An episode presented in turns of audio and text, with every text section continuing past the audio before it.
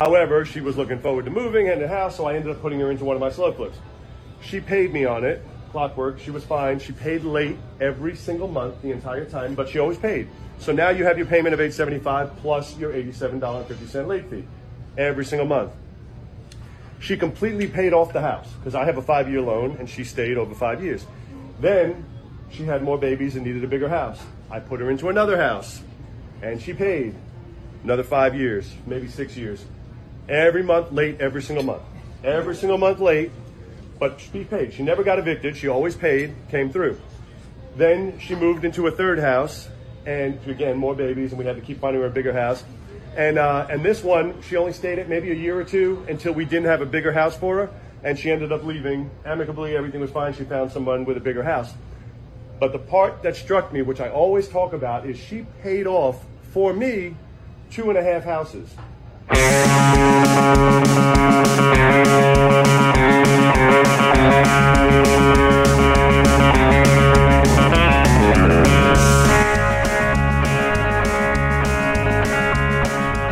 Yes, that's the part that sticks with me too.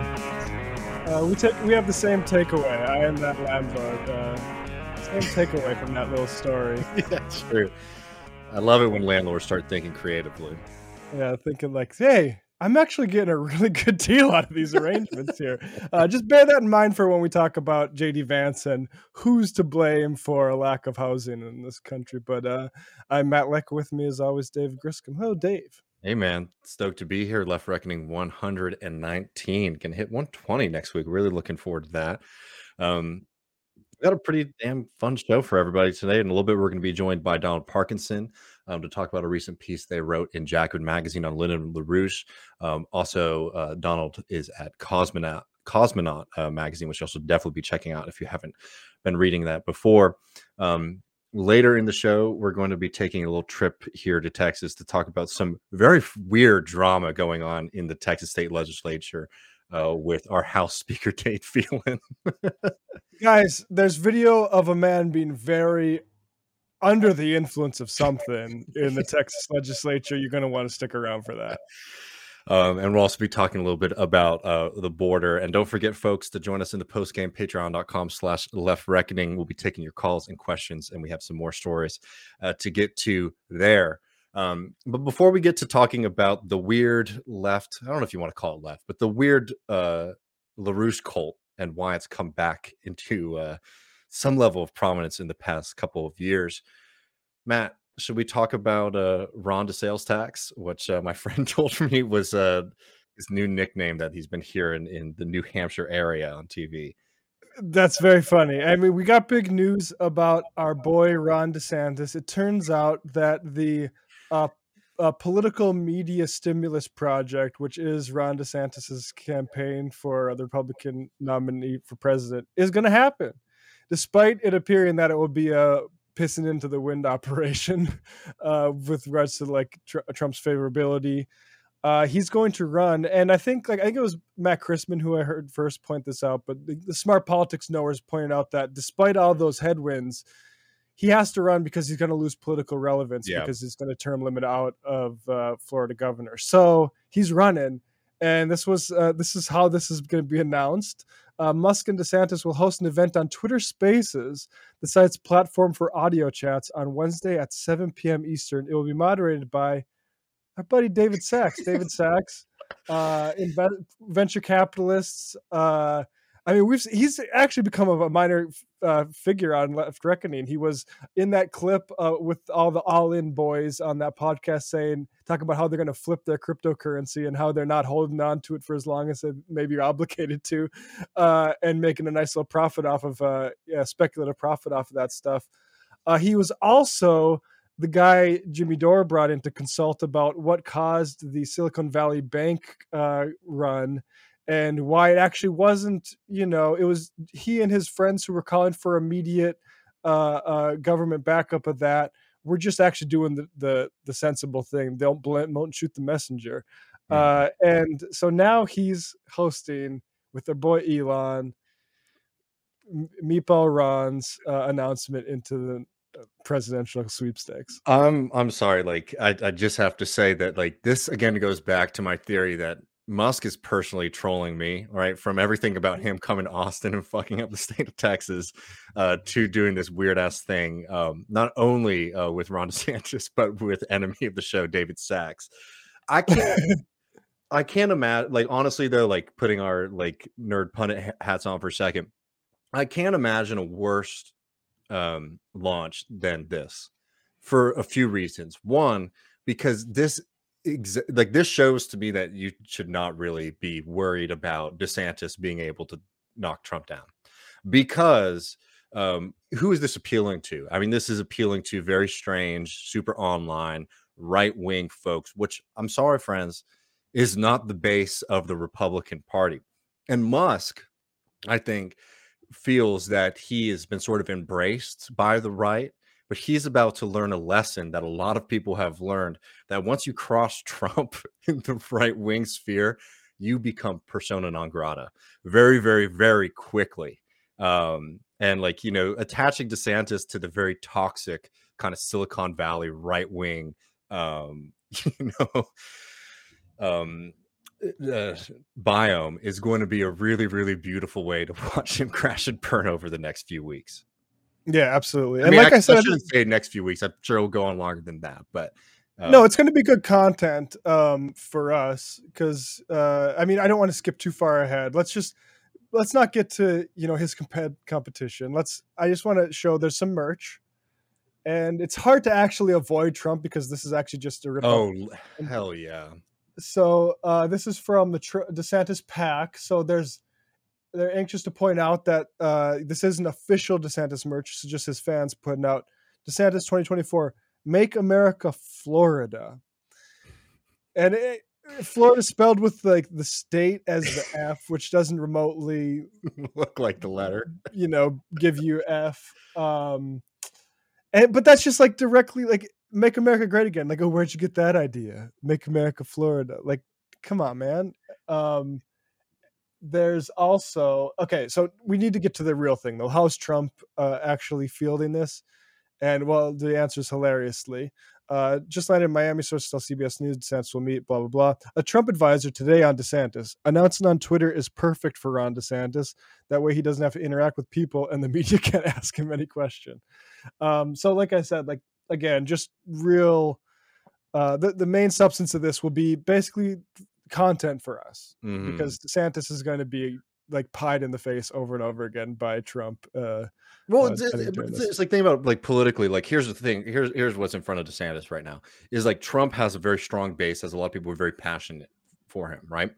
Who are the voters that DeSantis can try to pick up? The more that he tries to, you know, play to those more right wing kind of Trump voters, the le- less successful he's going to be. Right? Because those people are so loyal to Donald Trump.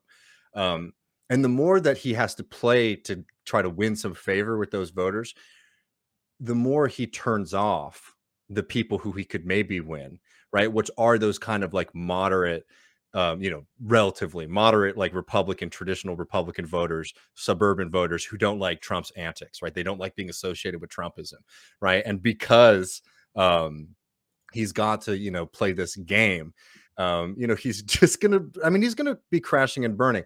And the, the, the thing that's going to be, you know, incredible is to see what happens with Tim Scott in this race. And now, if you want to talk about somebody who has no chance in hell of winning a Republican primary, it's Tim Scott. Um, but Tim, he's running to endorse later on. yeah, but Tim Right. Scott also gets to be the avatar of like the sensible, reasonable Republican too. So like that lane is completely closed to Donald Trump as well. I mean, to, to DeSantis as well. Yeah. Um, there's one other thing uh, I think we should be uh, to consider, and Hillary is, you know, Hillary. She warned us, and she's Yeah. warning us again. And here's what she has to warn us about. And you know, brace yourself. Ron DeSantis' ultra MAGA Florida isn't safe for people of color, LGBTQ plus people, or even multi-billion-dollar corporations. So, I mean, really, key, really make keeping us keyed. And you saw like I don't know if you saw, but like Nikki Haley, um, former governor of South Carolina, um, who also is somebody who they keep on floating as a potential presidential candidate. Um, Uh-huh. she, she's also come out and said um, to Disney specifically that he would be really happy to see Disney move to South Carolina. Now, there's no chance in hell. Um, Disney's like, I'm good. Like, Yeah, yeah, I think California. but um, you know, like um, the the kind of like being able to like you're, you're not going to beat um the, these guys DeSantis or Trump on being more pro business than them basically. Um and it's going to be a really really goofy game to see the Republicans try to slide themselves like whoever like Rick Perry we talked about him last week during the post game like Rick Perry might jump in again uh to sort of come at Trump which I again think would be very funny. I hope it happens um because Rick Perry is enough of a character and unlike most of the other Republicans at least has like a little bit of stage presence um, to be able to come at Trump. It could be very funny to see. Um, but no, I think that Trump really does have this one in the bag, um, even more than you know we might have thought like six months ago. I think DeSantis, DeSantis's pre-campaign has been a disaster basically, and what he tried to do in Florida was try to shore up his his conservative credentials by pushing all these laws for these really horrific laws, right? Which again is like while it's important to like, you know, it's funny and we can laugh at it. The thing that's really scary about all these political careers of freaks like DeSantis who have a lot of power right now Yeah. is to try to shore that position up, even if it's a fool's errand. They harm a shitload of people in the meantime. Yeah. And I'll I'll say it like if I had to if I have to prefer one or the other, I prefer Trump. I think it says worse things about America if a guy who was a Gitmo lawyer and some sort of culture war freak wins than like a celebrity because we Mm. have a celebrity culture. Like I think Trump is easier to explain away than oh shit DeSantis. like I, I I want DeSantis to face plan as hard as possible as quickly as possible. Okay. Well, if y'all just give us one second, um, we'll be right back with Donald. If we play music for just 30 seconds, Matt, and we'll be right back, folks. Cool.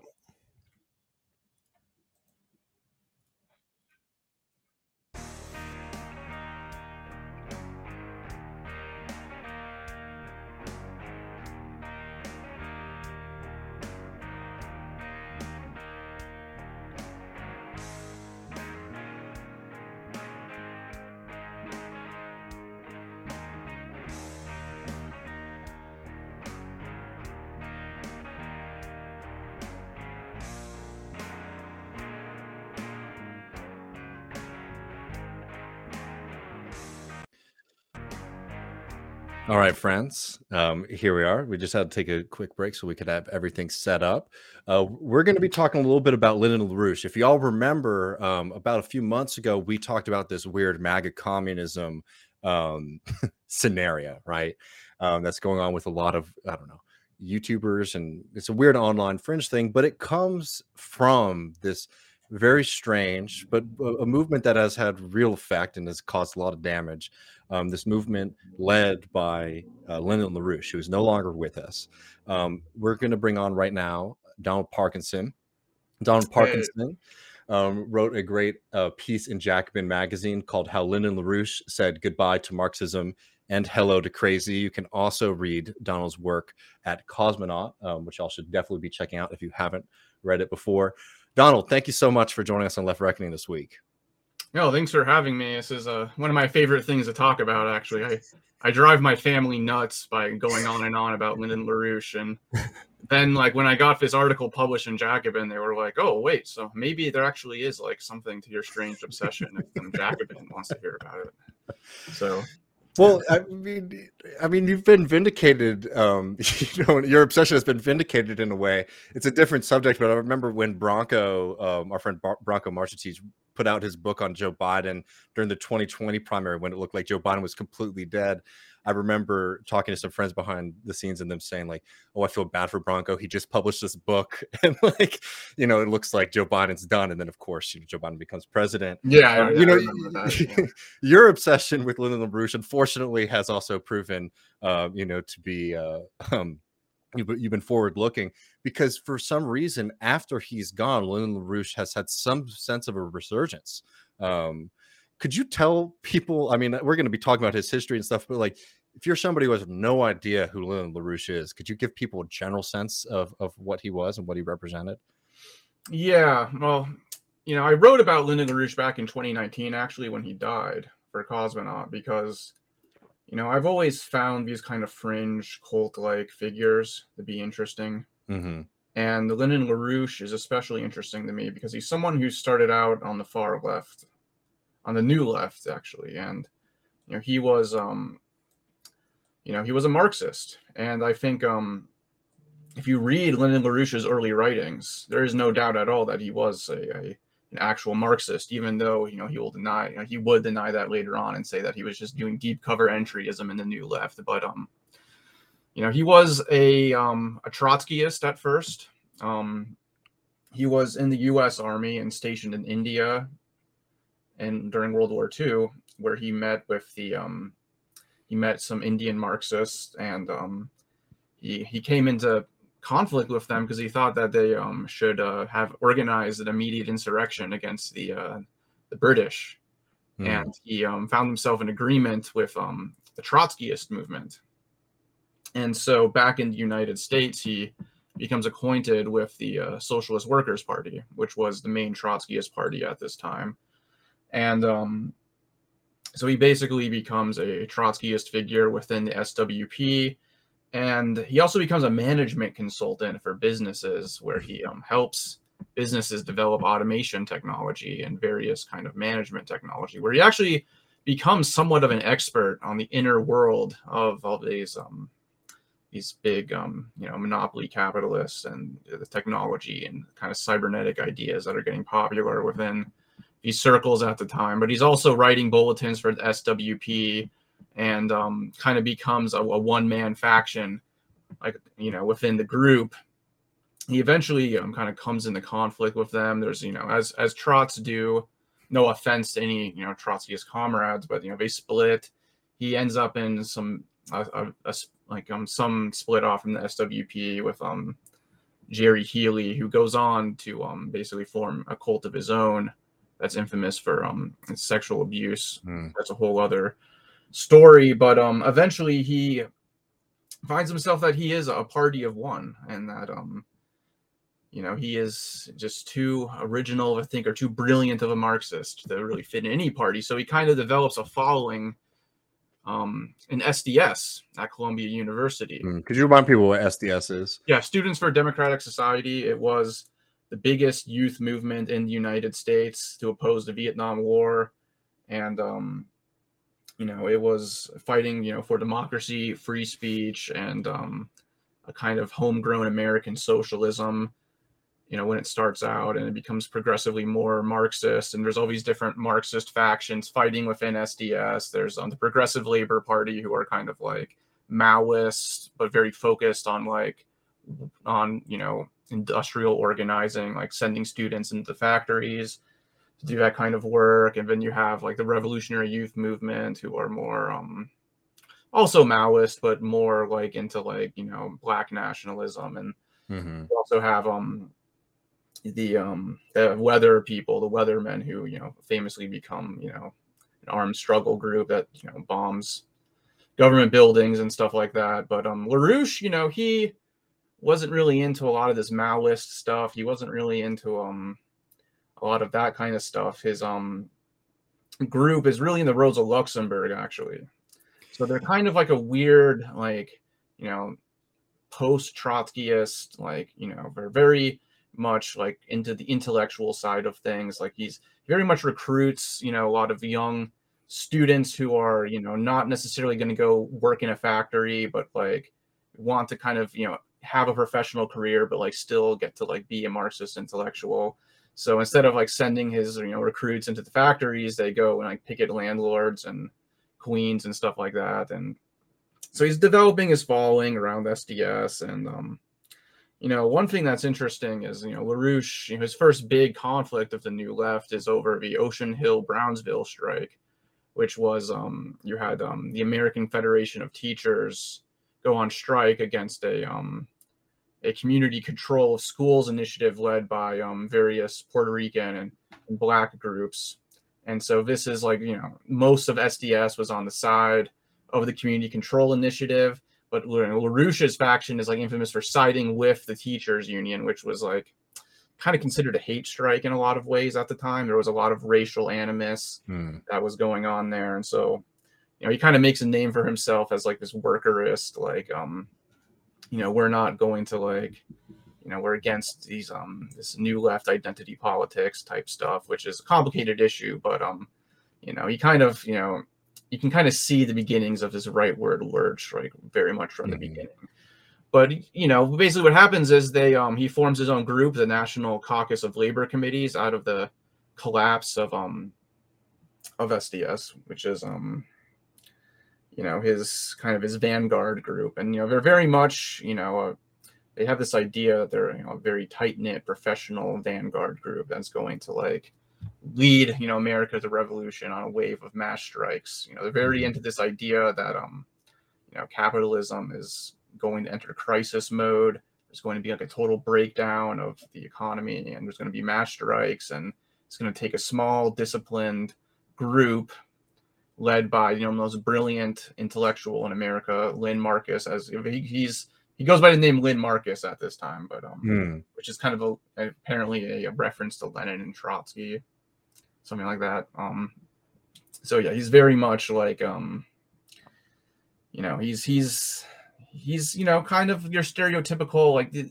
you know the stereotypical idea of like what a Leninist like vanguardist like sectarian type is, I guess would be like um what we're looking at here. And you know, I think there's a lot of misunderstandings about what Lenin's actual ideas on organization were. hmm I don't think that um this is you know an accurate representation of that, but um so um, I mean, I think this is why LaRouche is like, and we're going to get to some of the contemporary stuff in, in a little bit, but this is why LaRouche is interesting because, again, like, you know, like the obsession with Rosa Luxemburg, like, you know, we, we, we're big fans of some of Rosa's work. We've covered Right, a lot same, program. same. You know, and like, that's the thing about like, LaRouche then and then some of the people who might be pick up the mantle later is like you know they'll cling on to like you know uh, like a real radical intellectual tradition um, and hold it as if like they're the ones who are the only ones who sort of understand it regardless of what weird avenues they're Right, using right. it to justify and i just think for a casual listener i think this is one of the lessons to gather from LaRouche. It's not saying that like, oh, because LaRouche, you know, was like a leftist or like, you know, like Lenin or, or Rosa, it's like, oh, that means those people, those theorists are bad. Um, Right, more it's like this is a very, very clear example of how somebody can hold on to something um, and sort of be like, I am the vanguard, I am the intellectual leader, I'm the only one who understands these things correctly. Anyone who cre- questions me is dangerous, is a revisionist, is a counter-revolutionary, and like you see this, and it gets progressively worse over time. Right, right. And that's partly why the name of my first article on LaRouche was LaRouche, a warning for us all. hmm Because I think a lot of young Marxists today could see something of themselves in the followers of LaRouche. You know?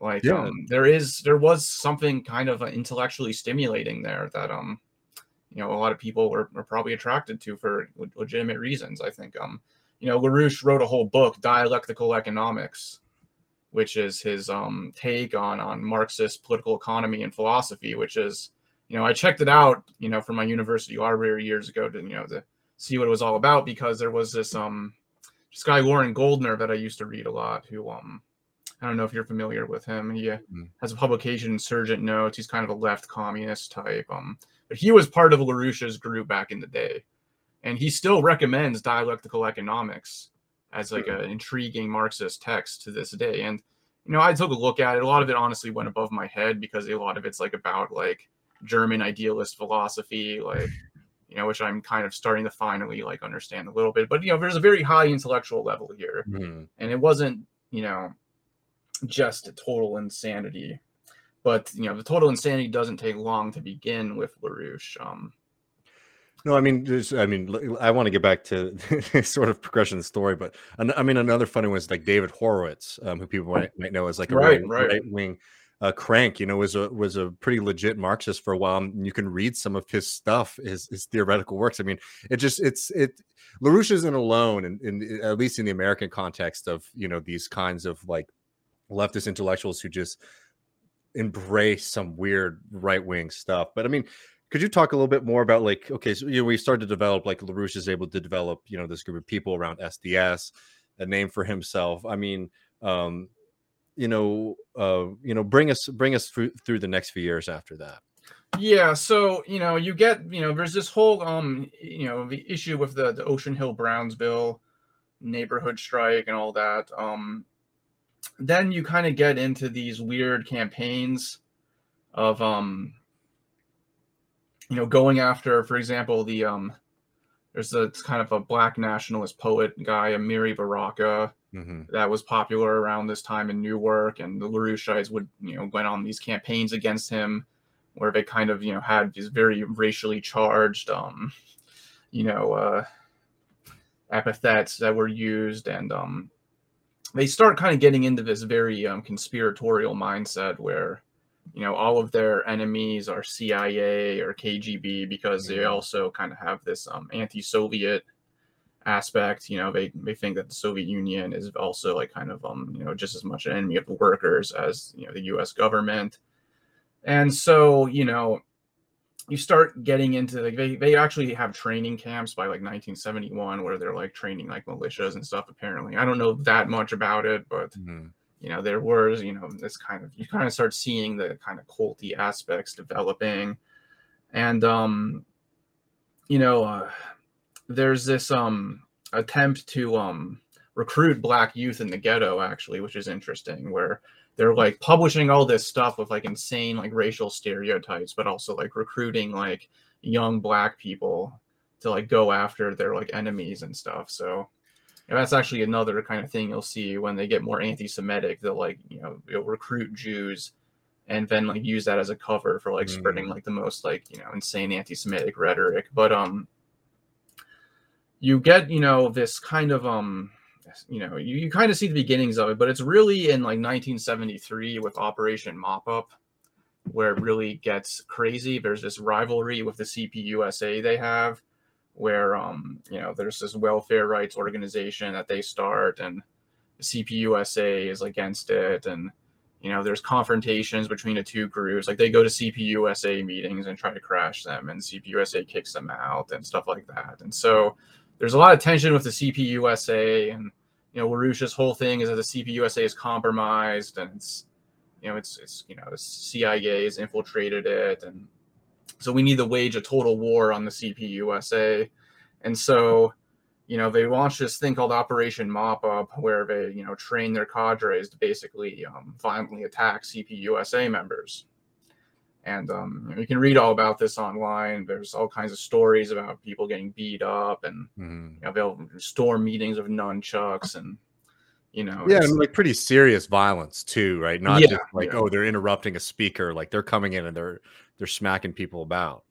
Right, right. And so you kind of get this type of thinking where, you know, the rest of the left is actually the main enemy. hmm hmm Like, you know, the, the the real ruling class is is actually kind of the left. Like the existing far left are entirely co-opted by the ruling class, you know, and um you know, we are the only true Marxists, and so by like attacking the CPUSA, you know, these are legitimate targets, you know, and so you get you know you get this this is almost like a test of loyalty to LaRouche as well. It's like, you know, people stick around for some of the crazy stuff before this, but it's like, are you willing to like pick up like a baseball bat and like go beat up some like random CPUSA members for this group? And that's kind of a test of loyalty for a lot of people. And so, Yeah.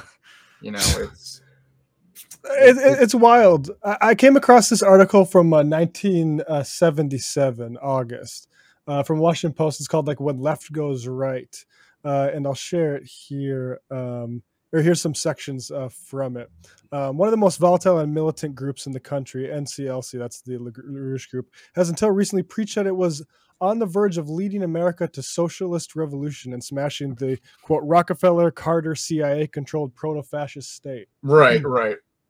Um, in an abrupt switch last year, it began to mute the talk of revolution and said it must now push instead for a creation of an industrialist capitalist republic under a Whig government with a 19th century Hamiltonian banking system. Right, The right. socialist state will apparently come later. But this is the part like when they when you say like they're literally beating people with bats, accusing them of being CIA and their association. So Lyndon H. LaRouche, NCLC's leader and 1976 presidential candidate, has hired as his personal security advisor Mitchell L. WerBell III, an Atlanta-based firearms manufacturer and fervent anti-communist who assisted Cuban strongman Fulgencio Batista until Fidel Castro's takeover in 1959. LaRouche claims he is an assassination target of the Maoist Baader Meinhof organization in West Germany and needs protection.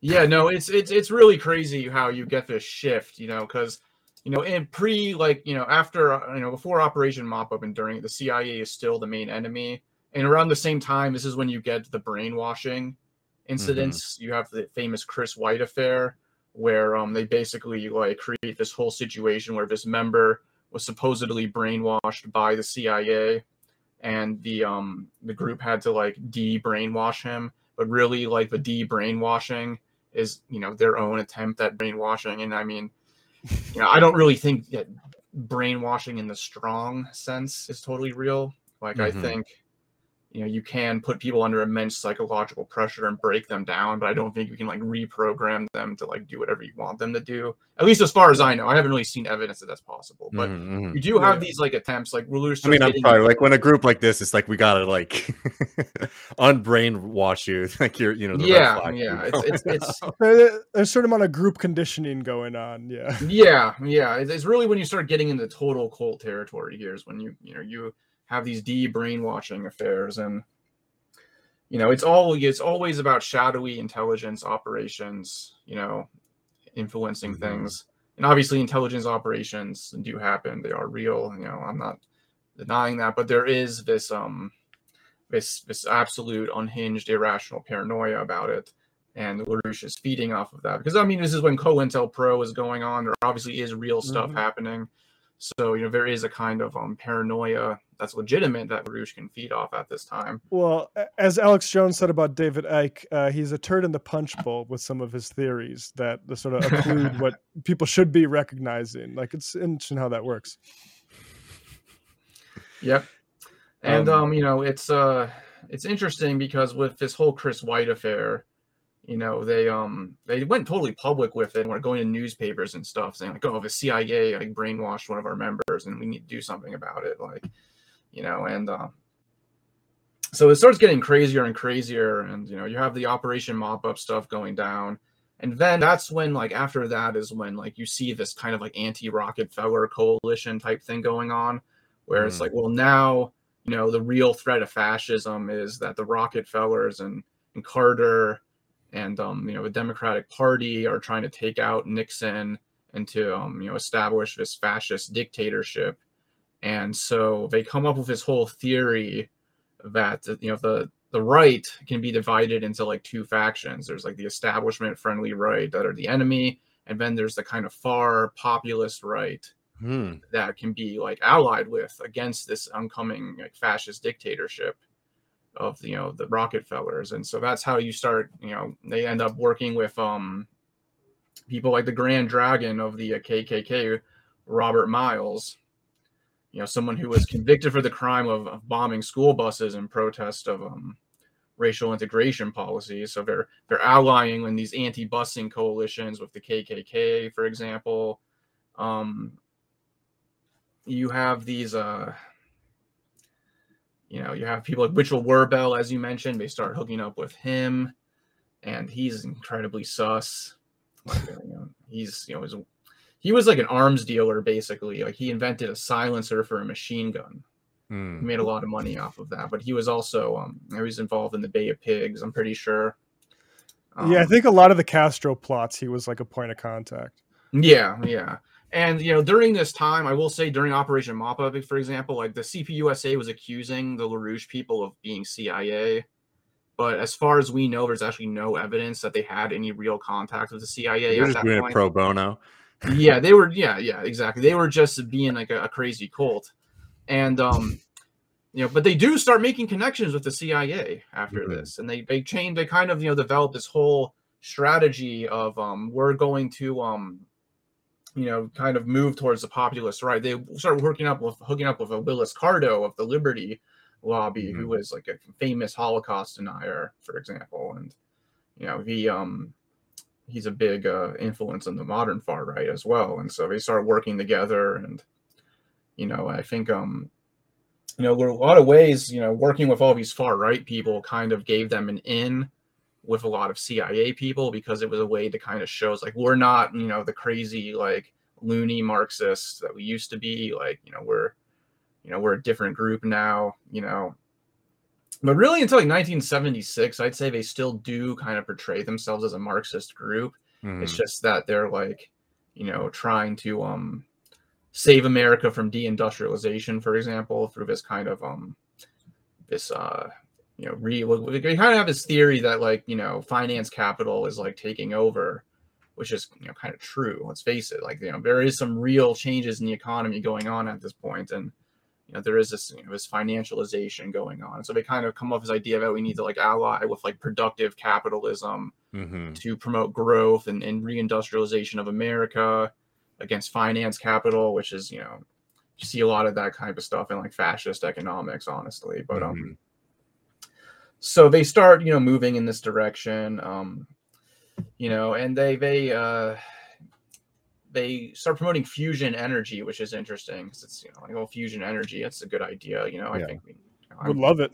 yeah, no, I'm pro fusion. I think you know we should be researching it. I think um, you know, it'd be great if we had people's fusion for socialism. So you know, so he starts recruiting like scientists who are you know researching fusion energy and stuff through his like Fusion Energy Foundation, and um, later on, this this gives him a, an in with the Reagan administration because you know Reagan is is looking for nuclear scientists to um you know develops stronger weapons against the Soviet Union and so um you know this is a way for LaRouche to kind of build his connections with um people who are basically in the CIA and the Reagan administration were hardline Cold Warriors.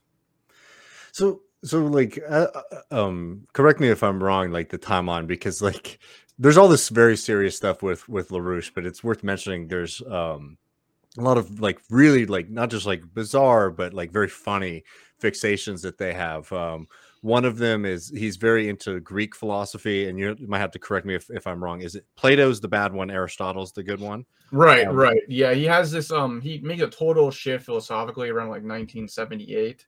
okay um with this um it's like the secrets known only to the inner elites is kind of the the pamphlet he writes to kind of announce this new like philosophical turn. But yeah it's basically like history is like a battle between two conspiracies. There's a conspiracy of the oligarchy which is aristotle and and then there's a, the conspiracy of the um of the humanists which is plato.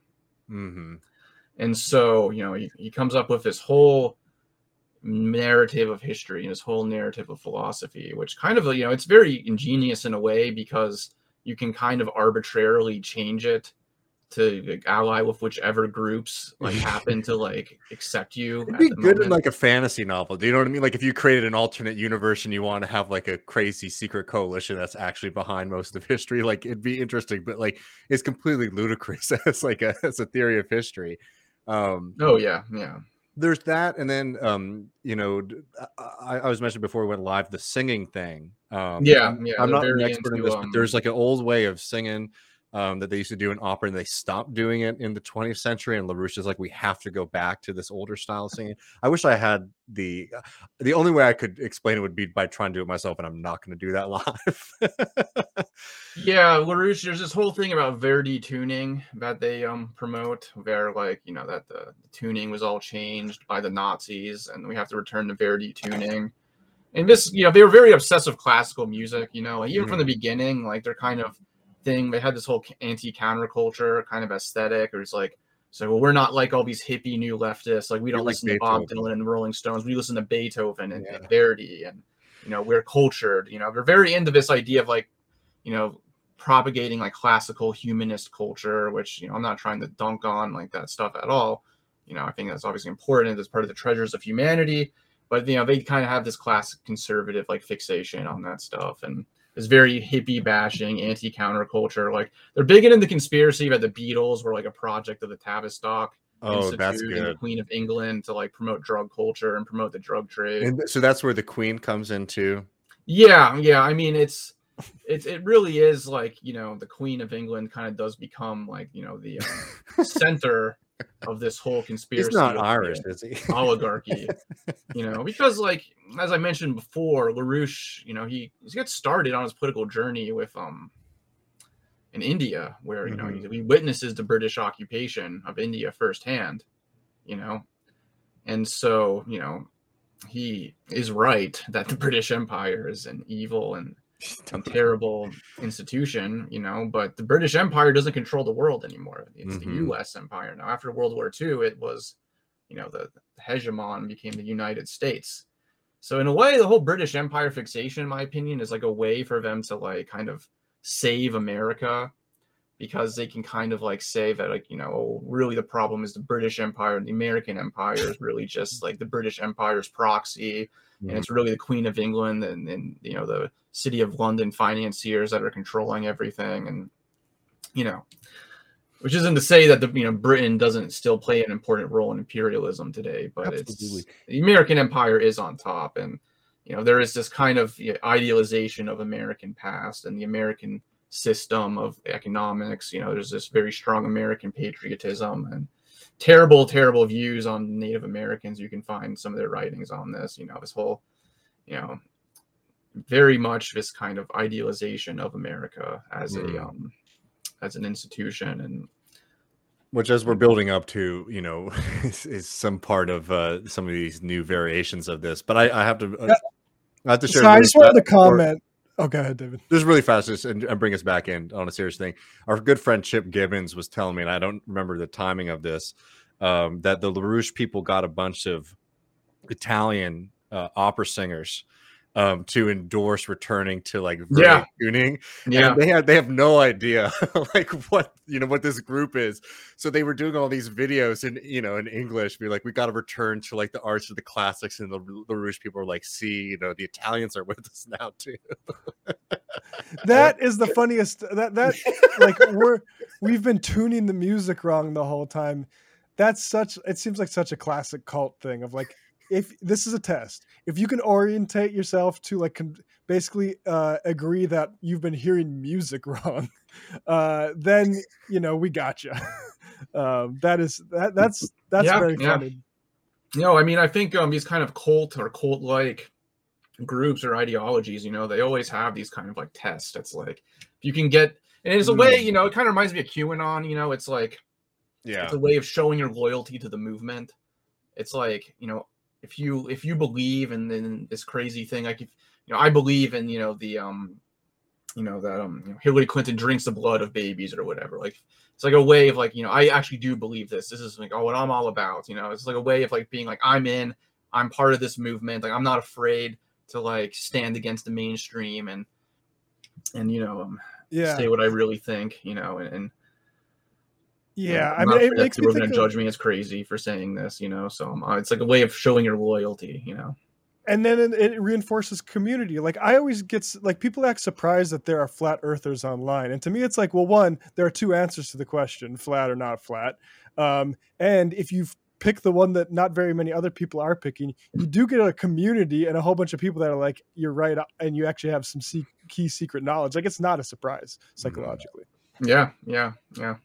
So can you bring us because i want to get to some of this contemporary stuff too and, and don't want to run out of time but can you get us you know through the 80s um and and Right, the so, yeah, the The 80s, you know, is when LaRouche basically becomes Ronald Reagan's like, you know, big like um he becomes basically a you know a um a cheerleader for the Reagan administration. He um creates a lot of connections to um people within the Reagan administration and he basically um you know LaRouche actually he claims that he came up with the idea of the strategic defense initiative or Star Wars, which is like you know the idea we're going to build giant space lasers and you know he, he had all these crazy fantasies of um total war mobilization against the soviet union and you know and so he makes all these connections with the cia and um he, gets a lot of his people involved in pushing the uh, star wars program at the same time they're running people in the democratic party especially in around like you know middle america and the midwest are kind of running as like kind of like populist like you know democrats. Like we're gonna like kick the drug dealers out of town and um you know where where that was one of our big things was like going after drugs. Um you know we're going to um put aids patients in, in camps which was one of the actually something they campaigned on, and they actually got a referendum on it in California, which was thankfully defeated. But um, you know, basically like running as like far right like Democrats. hmm And they actually were able to win some elections. And I actually begin my Jacobin article kind of detailing that. So um Yeah, in, in Chicago. Yeah, yeah. So they create a big controversy in the Democratic Party of Chicago because they actually are having some mild like entryist success within the Democratic Party. And um they're also running all these insane scam operations to finance the whole thing. Yeah, I should have They're- asked how they were financing themselves. Yeah, like they're calling up old ladies and being like, "We need all of your money to like, you know, to help Ronald Reagan like defeat the communists. Like, so please like hand over like your savings and we'll um, you know, make sure you're rewarded or whatever for your services to America." So they're just scamming all these people. There's all kinds of elaborate scam operations they're running, and basically at this point they've created what essentially is a, a private intelligence service, and it's global in reach. Like they have people in Sweden who were connected to the assassination of Olof Palme. They have people in Mexico. They have people all in West Germany. They have people all over the world at this point. Like, you know, building this whole network that um is essentially like a, a mix of Scientology and, and the CIA. Like, because you have this strange ideology, you know, there's a lot of psychological type stuff going on. You know, you can read LaRouche's house. LaRouche wrote all these writings, like one of them is called Beyond Psychoanalysis. It's all about like, um, you know, the inner workings of the mind and how to master it. And so he's building this whole global network, really. And uh, you know, he's doing work for the CIA in South Africa. Even he had connections to the South African government. And so, in a lot of ways, you know, he's basically created this private intelligence agency. Is really what it is. And Mm. obviously, there's a lot of funding required for this. You know, and to fund it, you know, there's all this scamming, all this fraud, and that's really what gets him in trouble with the law. And so eventually he does get convicted and sent to prison for his um for what is you know, for all the financial fraud he's doing. And of course, you know, this is presented as this, you know, attack of the of the deep state on a, a patriotic American who's trying to um, you know, save the world from nuclear Armageddon while you know, helping the Reagan administration build like laser beam weapons to microwave Soviet citizens. so, you know, um, and it's funny if you talk to LaRouche people today and bring up the Star Wars stuff, they'll try to say that he was like playing both sides and actually was going to like help the Soviet Union get their own system so that there would be like peace or whatever. It's just convoluted story that Yeah. makes no sense. But it's, um it's the same reason that Trump was so close to Epstein, right? Because he was trying. right, right, yeah. And so LaRouche gets sent to um prison for a while, and of course he does come back. And while he's in prison, it's kind of funny. They kind of have like a Catholic phase where like, the, but the thing is, they get like too into the Catholicism, so it threatens like LaRouche's own papal authority. so he has to like purge a bunch of people from his organization, and you know, so and you know, LaRouche, you know, gets started back up in the '90s, and it's um, you know, the 2000s, you know, they they become involved they get involved in the in the anti-iraq war movement you know and I, I know Mhm. people who were um recruited by them to canvas because they thought they were just like oh i want to you know I, I am against the iraq war you know so i'll do canvassing for this group that you know seems to be doing something about it and then they find out and what's really going on like oh yeah, stay away stay away Yeah. and um you know there is the the case of jeremiah duggan um Mhm. you know, someone who was recruited on these grounds to the LaRouche movement who mysteriously died. That's a whole rabbit hole if you want to look into that. Um, so yeah, they basically become this. Um, you know, they their big focuses, you know, is anti-war. You know, they they famously portray Obama as Hitler at rallies, and you know, they're they're um you know uh also very anti-environmentalist is a big thing there's this whole you know conspiracy of um you know the green fascism, you know, they're, you know, I mean, and it is true that, you know, you did have like, you know, the Club of Rome people, there were like kind of like talks about overpopulation amongst like some of these like ruling class circles in, you know, the 70s and 80s that they kind of you know, can point to Mhm. as examples that there's this big Malthusian conspiracy to, you know, depopulate the planet. And, you know, he's, you know, he's hanging out with Alex Jones in the 2000s, you know, there's a, you know, I was looking around for LaRouche stuff, and there was a bunch of appearances of him on the Alex Jones show back in the day, you know. And and uh, so they're growing as a movement. Well, not really growing as a movement. They're still going on as a movement and you know, recruiting people. And 2019, you know, eventually LaRouche dies, and um, you know, before he dies, there's the Trump phenomena happens. And at first, you know, they're very distrustful of Trump. They think Trump is, you know, part of the conspiracy. He's part of the um, British family banking conspiracy or whatever. but then, like, um, they decide that Trump is actually on their side, and they, you know, promote Donald Trump. And um, you know, this is where things get you know very strange because you know if you look at what LaRouche is doing today, Mhm. like the big things are like um well of course still the anti-environmentalism stuff you know Mhm. defeat green fascism was like the name of their big conference fairly recently i think it was back in october when they had that and um they're also they're, they're still portraying themselves as an anti-war group Yeah. I mean, And, I, um, sorry.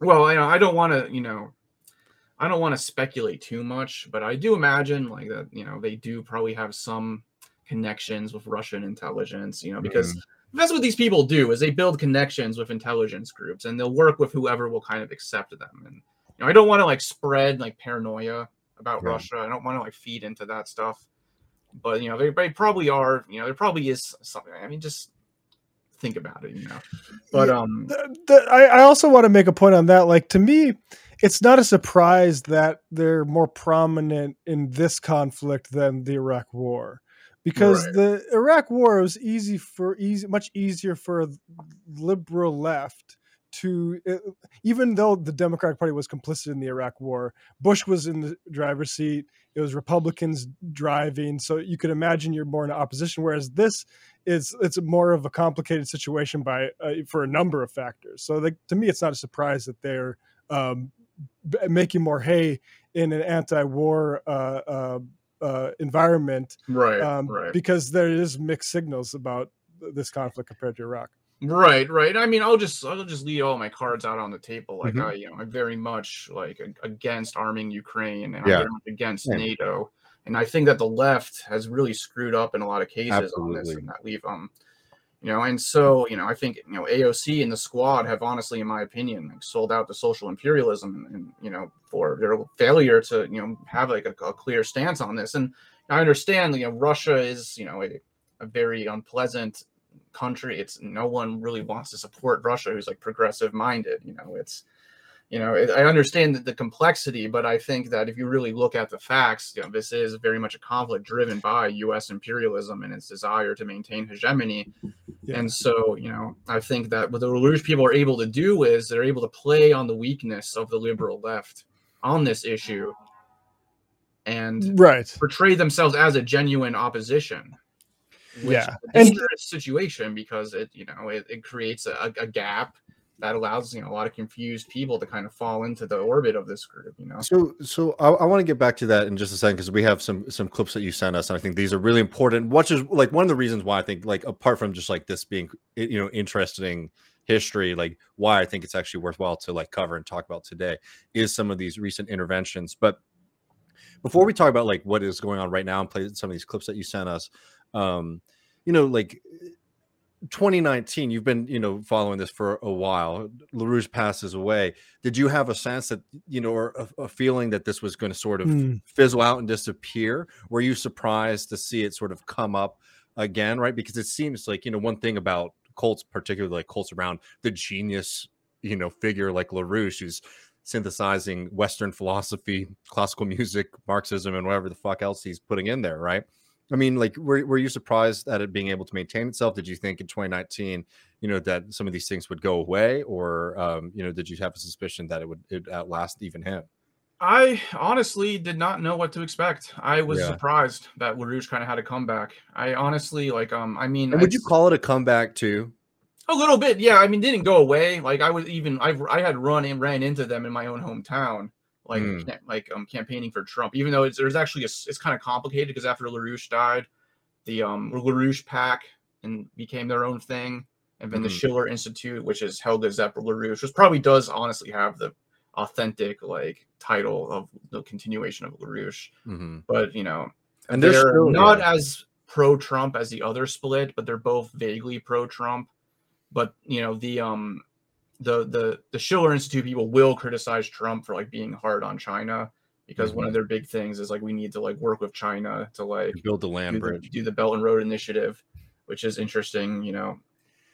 But um, so they will critique Trump, but ultimately they still are like we need to like support the MAGA movement and stuff like that. But but yeah, like I had run into the LaRouche PAC people campaigning for Trump and stuff but you know it was always just like three people who honestly knew less about the actual history of LaRouche than I did when I would talk to them, which is funny. Mm-hmm. But um, yeah, I didn't. You know, I I thought it would just kind of stay as a kind of weird, relevant cult. But um, they they've kind of been you know making a name for themselves, and I. I you know have people like sending me these clips, you know, like, oh man, look at you know these guys like calling out AOC, and it's like, well, mm-hmm should tell you a little bit about who these people are you know? So yeah so let's let's play these and, talk about it a little bit um because I, I, think it's it's really important. And like you know i don't know how many times we have to say what we think about this conflict matt because it seems like we're just perpetual um perpetually going to be called shit lips no matter how much flack we get for saying that we don't think the us should be arming ukraine and we think that nato expansion is bad.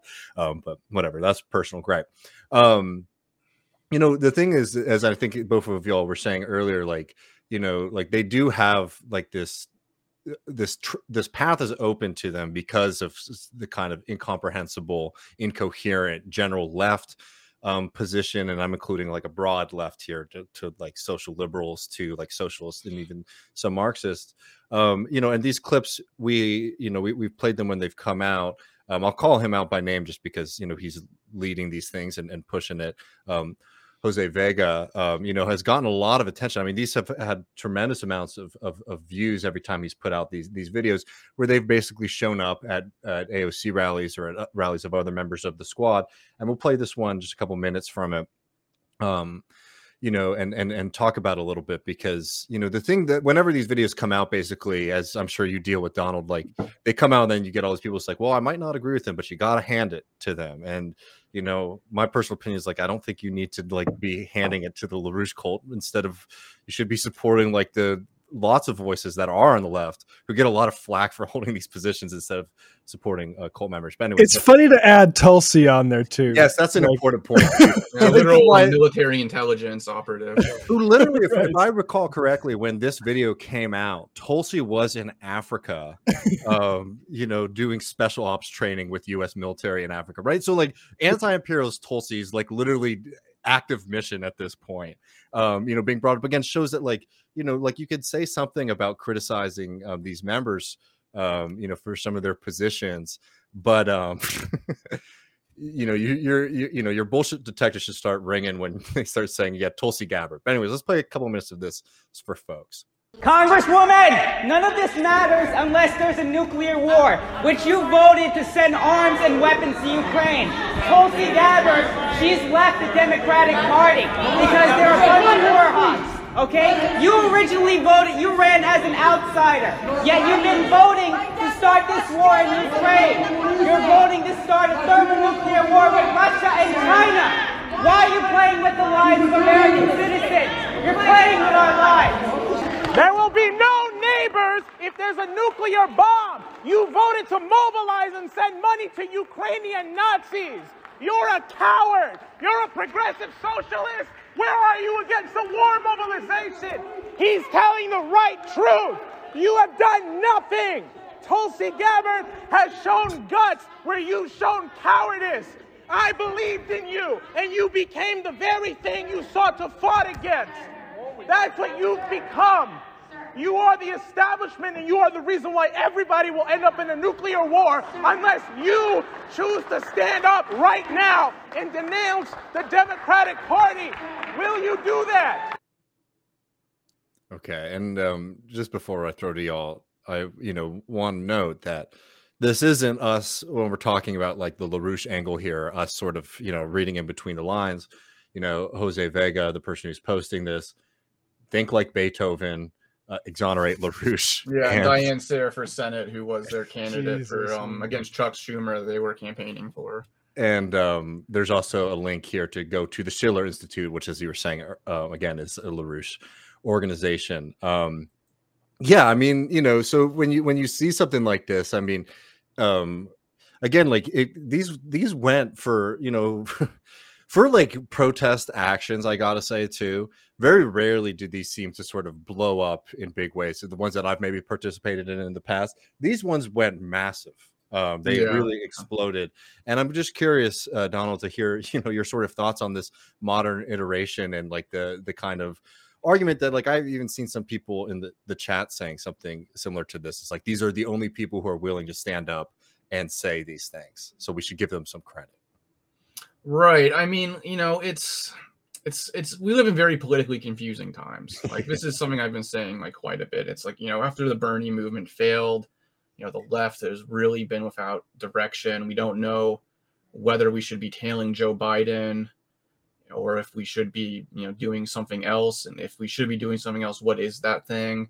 And um, you know, you have this kind of rise of these of these culture wars with the Republican Party and playing on on um you know a lot of the confusion in the left at times actually. You have you know things like you know you have this kind of um you know, people like compact magazine and the maga communists who are trying to kind of like do this left right synthesis and you know kind of play on a lot of the confusion at the times. And i think the larouche stuff going on is very much a part of that. Like i said earlier like it's you know they're very much taking advantage of the of the weakness of the left Mm-hmm. on on the whole question of, of world war of not just with russia but with you know i think there's a lot of tensions rising with china right now. And honestly like you know i i honestly think there will be war with china at some point.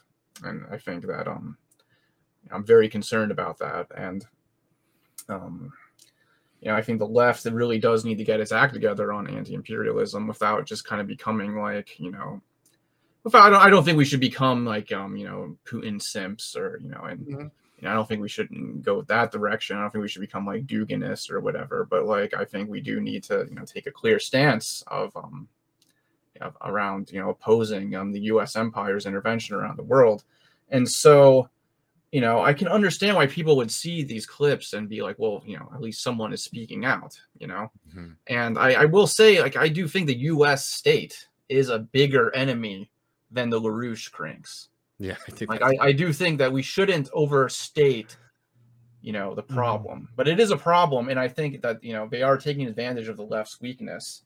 And I think all we can really do is, you know, hold stronger to our principles, and and and, and expose these people for who they are. Because I don't think these people are actually anti-war Mhm. they're just opportunists.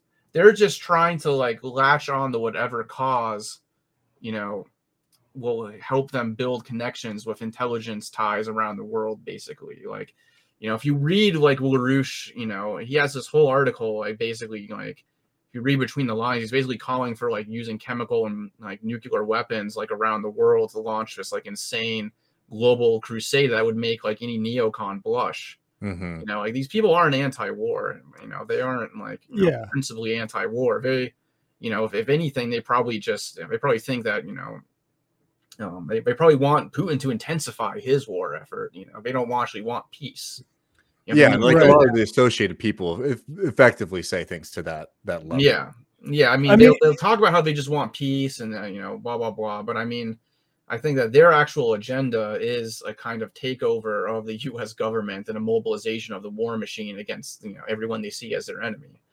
You know, Yeah. so it's I don't think they're ever going to actually do that. I think the people who are in control of the war machine right now are the bigger problem. But you know, people should know that these are these these are not principled anti-war leftists. You know, or like even like anti-war libertarians, I think you could probably trust more than these people, you know. Mhm. And Right, because- of- sorry, what were you gonna say?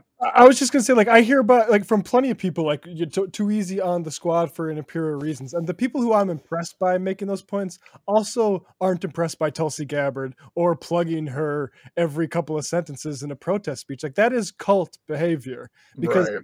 To not be critical of that, like that's it's very off. Yeah, and I mean, like I said, it speaks to the confusion of our times. You know, that um, it seems like you know, the only people who are speaking out are people like Tulsi Gabbard and, and Trump. So I think it really shows the importance of being critical, just maintaining critical thinking, and and, Mhm. and not tailing whoever agrees with you on one thing. You know, I think there, you know, there was that big uh, Rage Against the War Machine rally that was like um it was organized by like like um the Libertarian Party and, and the People's Party, like Nick Brana's thing, which is uh, increasingly, I think, just a LaRouche front. And um, yeah uh, like you know that's the thing that's you know interesting i'm curious you know what what your thoughts on it like because there's a few big like you know youtubers and things like that have been pushing it um Hickel, right, man? Yeah, Jackson Hinkle. You know his Hinkle, whole ideology. Jesus Christ, I always feel bad. I always get him mixed up with the degrowther. I'm sorry. Yeah, association there. Yeah, Hinkle, and then the other guy, uh, Hawes. Haas. Yeah, Hawes, Haz Al-Din, as they call him. You know, I've actually debated him a few times. Oh, know, have he you knows really? I've, I've actually known him for years. I he was like didn't a Rev Left guy, right?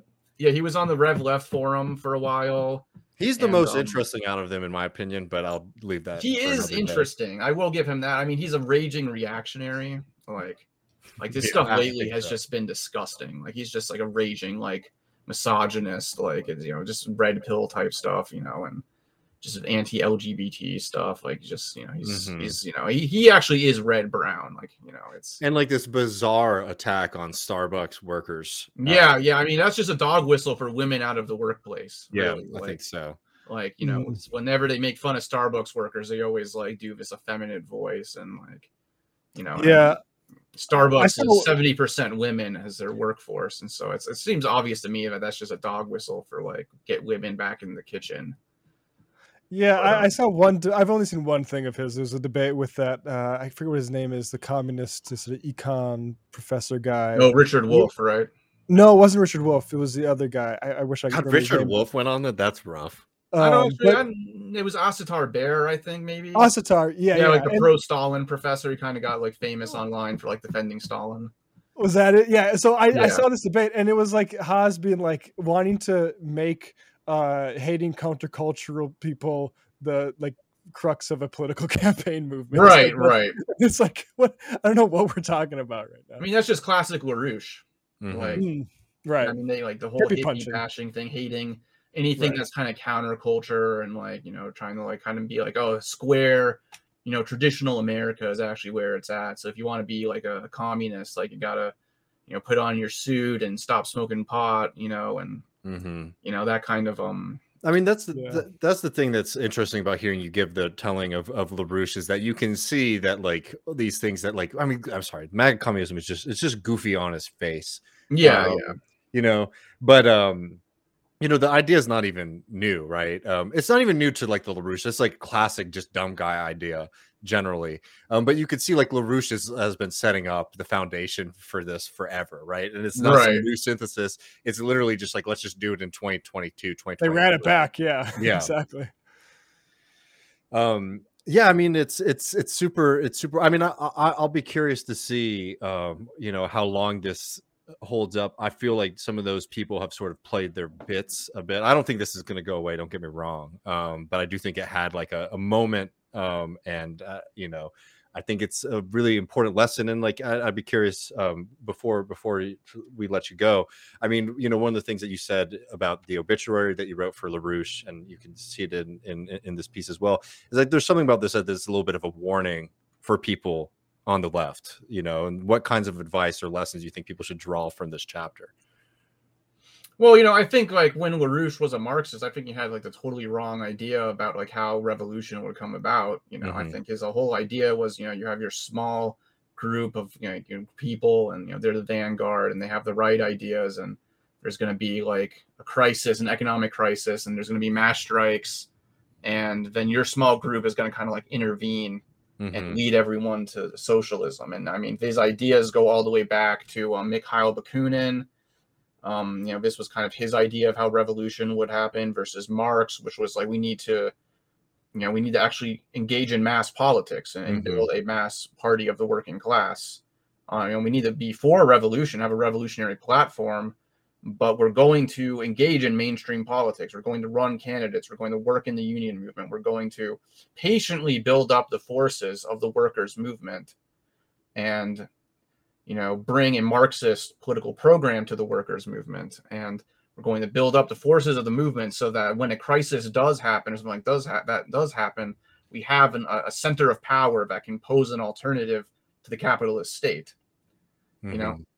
And so LaRouche, in my opinion, like he never really understood the real Marxist strategy of of um, revolution. I mean, I think um, you know there's a lot of reasons why this strategy has kind of been forgotten. I think um, you know you have the kind of the Comintern, in my opinion, kind of wavered between this correct strategy and a more kind of ultra left Bakuninist strategy of what I was mentioning before. And so I think that kind of dynamic when you have that kind of strategy of like your small vanguard is going to like, you know, intervene in the spontaneous movement, you kind of you you start making like um it, it kind of leads to a dynamic of, of sectarianism that you know you need to protect the sanctity of your sectarian group.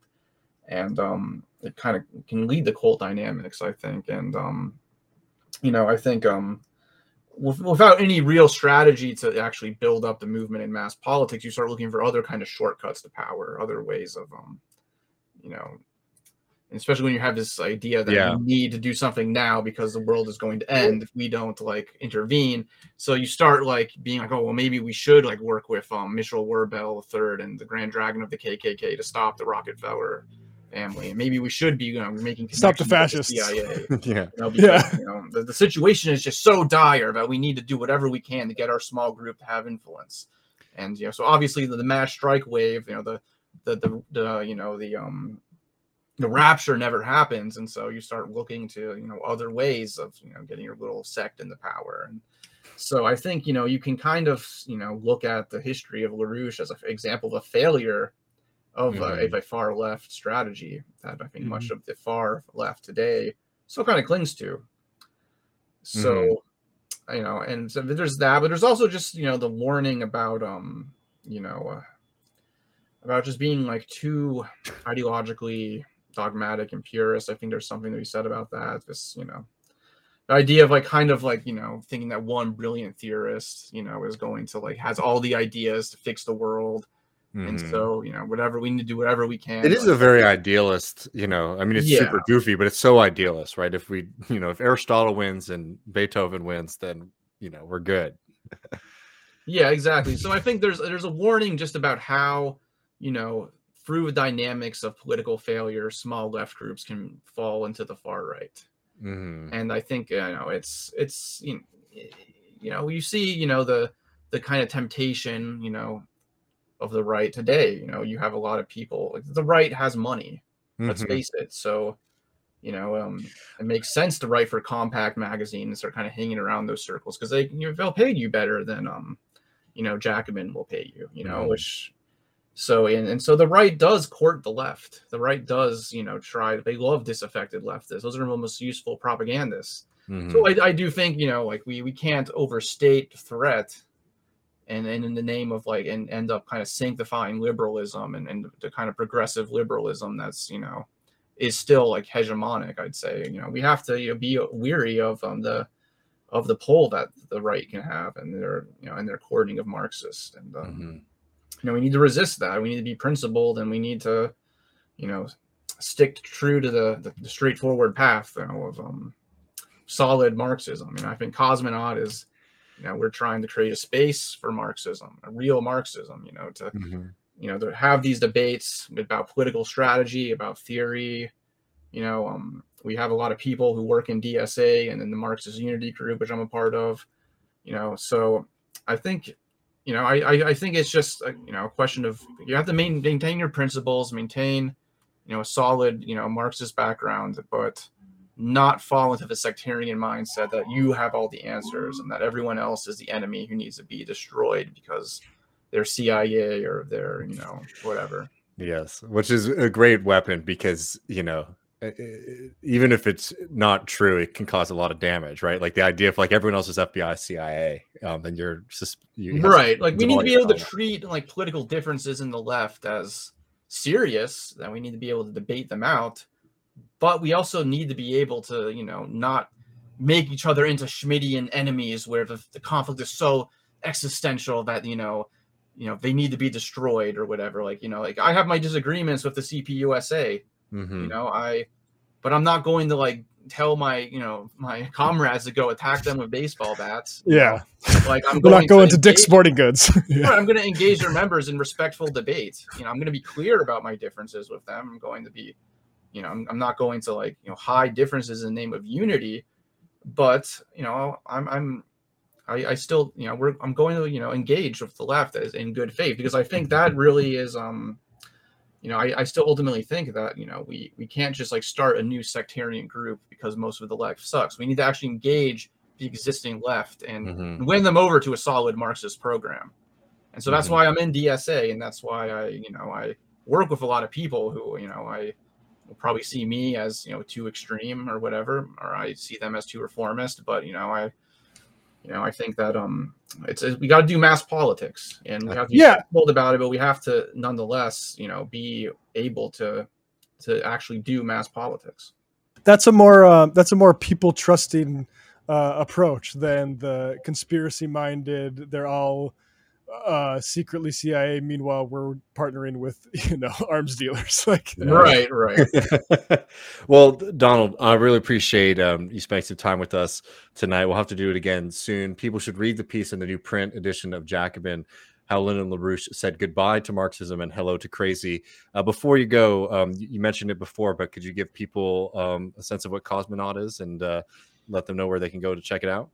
Yeah, go to cosmonautmag.com. Um, we have been operating since 2018. Me and uh, you know a group of um, friends, you know, that just been talking for a while online, and you know, and, I knew in person as well. And you know, I, I had a group in Tampa for a while, and you know, we had just been saying like, you know, I think we should um start a publication, a kind of um Marxist think tank, almost like. Uh, though will we will have our we have a perspective on what is correct for the US left, but we're going to engage in dialogue and, and publish people that we disagree with, for example. Mhm. We're going to have a kind of pluralistic and open publication that will um, you know give a space for the uh, you know the actual Marxist left to engage in these debates and and and hash these things out. So you know we usually have like two articles and a podcast every week. Um, sometimes you know it doesn't always work out because it's an all volunteer operation. But um you know we we do make sure to have a steady stream of content and we have a lot of letters to the editor. A lot of people write letters to us and that's kind of um so we don't have comments on our articles instead we have letters because you know i think comment sections people just shoot the shit. They don't really think about what they're going to say. But i find having a letter section means you have to actually sit down and think about what you're going to say and so we have a lot of um you know, a lot of back and forth in the letters section. We have articles and people writing responses to each other. And you know we do have like a general kind of editorial line and perspective. But as i said you know we publish different perspectives and we engage in respectful debate. You know you can support us on patreon. Um, we also print books. We have some stuff in the works. We have um a book on the history of the gay movement actually in the us that's um in the works it's kind of a you know a critical investigation of um you know, it goes into the relation of marxism and gay politics. And we have um you know we have a few other books. We have um we did a reprint of bukharin's historical materialism which is a kind of a classic bolshevik text. Um so we're, we're working on that. You know the, the print stuff is a bit slower because it's it's like i said it's an all volunteer operation for the most part you know. Mhm. i don't make a cent from it so you know but uh No, people yeah, should you know, if people should read it and support. I always get a lot out of it. I, I, I do appreciate all the work that y'all do there, and you know, thank you so much for it. Um, Donald, appreciate you coming on the show so much. We'll have to do it again soon, folks. Uh, there will be links below uh, for you to follow Donald's work. Uh, thanks again, friend. awesome thank you so much for having me on i had a really good time talking about all this Hell yeah, man. Thank you, Donald. Talk to you soon. All right. Yeah, that was awesome. Um, people really uh, do read and check out and support if you can. Cosmonaut. It's a it's a really great resource, and I think uh, people should be checking it out more if you're not familiar with it. yeah, Um, that's awesome. I was telling Donald before we uh, we went live. The uh, the Larouche stuff is something I've been hearing since I have been working at Majority Report. Is there's Mhm. certain part of our audience who is very like on that alarm, and I think some of them were I think overshooting, mhm. uh, like calling like Will Menaker. Uh, Yeah, yeah, like, yeah. Well, I mean, um, it's classic. I mean, I get accused of it too because I support, you know. Well, you public are, yeah, you love his nuclear fusion stuff. But, uh, no, yeah, Oh. exactly. But but it's it's wild to see that that whole little uh, MAGA communism slash like their little patriotism thing uh, run the same playbook. It's like it's you know uh, uh, end around. It's the exact same one. And we're going to go to the post game in just a second, folks. Patreon.com slash left reckoning. But before we do that, um, we're going to take a quick view here um, in to to the state of Texas, which um, for people who don't know, we're coming to the end of our legislative session, um, which is always a little bit of a mixed bag for me, um, knowing that one, um, you know, the Republicans obviously are in control. It is a sprint to do some of the nastiest, most evil, anti-human shit possible, and the question becomes not whether or not they're going to get away with doing some awful shit, um, but just how much um, they're going to be able to get away with. Before we look at some of these bills and things like that. I have to share this. This is from this weekend because there's trouble in paradise for the Republican Party in the state of Texas. Uh, this is video of Dade Phelan, and if you don't know who that is, he, he's Speaker of the House in the state of Texas, and both chambers are run by Republicans, dominant party here. Um, but for people who aren't familiar with Texas politics, there is this rivalry between the Senate and the House um, that oftentimes gets in the way of them doing, you know, some of the attacks on on on trans people, on gay people, on workers. Um, not as much as we would like, but it's always like an interesting little rift that they're fighting with one another. Yeah, is this an institutional rift, or is it uh, is there a little bit of an ideological component where one's more of it, a House Freedom Caucus and one's more of an old guard? Lately, I don't want to praise either of them because they're just so nasty. Um, of course, lately, yeah. Phelan and the House, there's a little bit more room for negotiation there for the Democratic Party. So they sometimes put out, um, or like they might moderate a Republican bill or something like that. But okay. I think that's just like sort of um, more reflective of today. But historically in Texas, there's always been a rivalry between the House and the Senate, right? It's just gotcha. like old school stuff. But anyways, this comes out. Um, they're doing another one of these late, late sessions, and I'm not going to play. Uh, just trust me on this. This is not how Dade Phelan typically um, communicates. Mr. Campbell sent an amendment. The amendment is acceptable to the author. Is there objection to the opposite amendment? The chair has none. Amendment is adopted.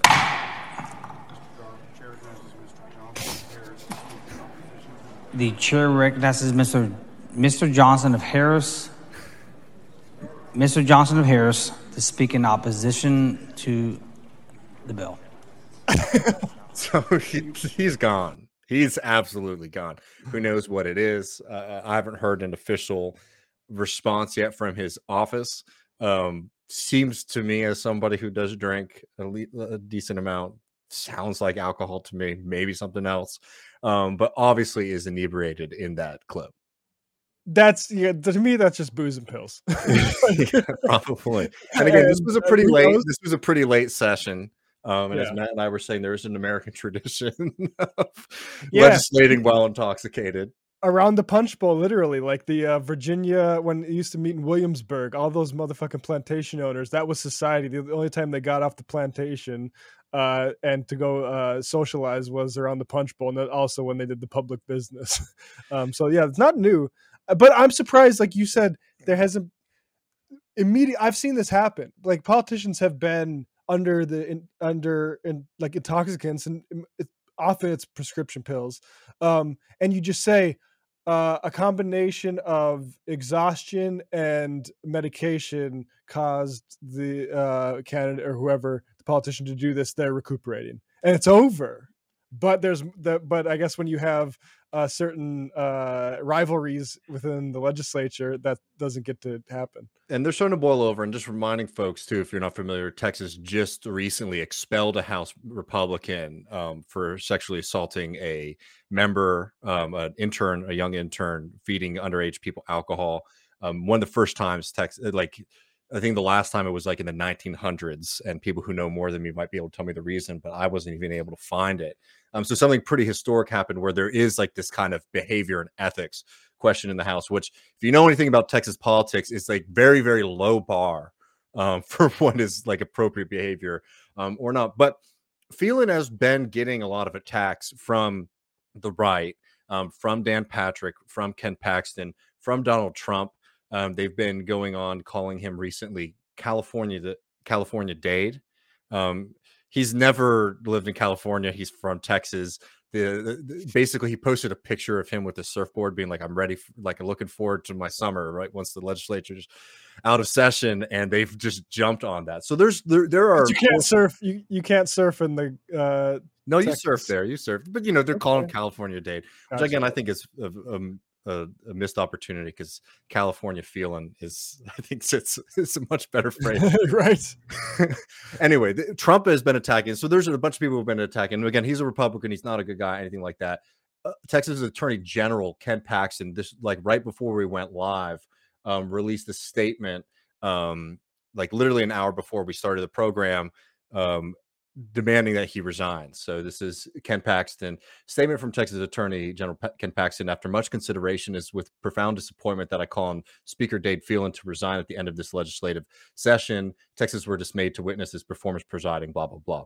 So there's a bunch of people who have it out for for Dade, and you know part of it has been um, about these fights that are going on between the Senate, and I won't bore everybody with them, but you know there's questions about what kind of tax cuts we give to the rich. How much? How exactly we do that right? These aren't principled things. These are just like who's willing to be more evil than the other um, and there's like a concerted effort to wage war on him. We bring all of this up um, just to give people a quick recap of what's happening um, in the texas legislature. Texas is a massive state. These things are coming to a neighborhood near you if you live in the south unfortunately. Um and uh, you know you see these kind of fights though. It's like Dade Phelan being drunk on stage all of this nonsense um and you'd think that like you know texas government might have some things together together and maybe had done some things um, in this session. Um you know tomorrow is the one year anniversary of the uvalde shooting um and they're even the most moderate gun program gun reform program was completely scrapped um, by the texas legislature um, not only that, but I, I just have to mention it. Tremendous abuse done to the families of Uvalde. Like even if you don't agree with the the, the proposal, for example, of raising the minimum wage to buy um, an AR-15 in the state of Texas, um, the the the the pain that they put these families through because these families were coming and they were testifying um, in support of some basic gun reform bills here. And the, the the ledge was doing the most sick stuff to them. They tell them that the hearing would be at 9 a.m. and then the hearing would get moved to 9 p.m. And these families would sit there after driving for hours from Uvalde to Austin um, and have to sit all day in the legislature. It's just like, you know, it's one thing not to do anything for these families. It's one thing to treat them the way that they do, and that's disgusting enough. But it's a whole other level of callousness to not even put up the um, the airs that like we're trying to listen to you, trying to understand you. I mean, really doing horrific, horrific stuff to these families. These are the major bills that are still in the works um, in in the state of Texas. I won't go through them all. Um, a few of these look like they are they're they're likely to pass.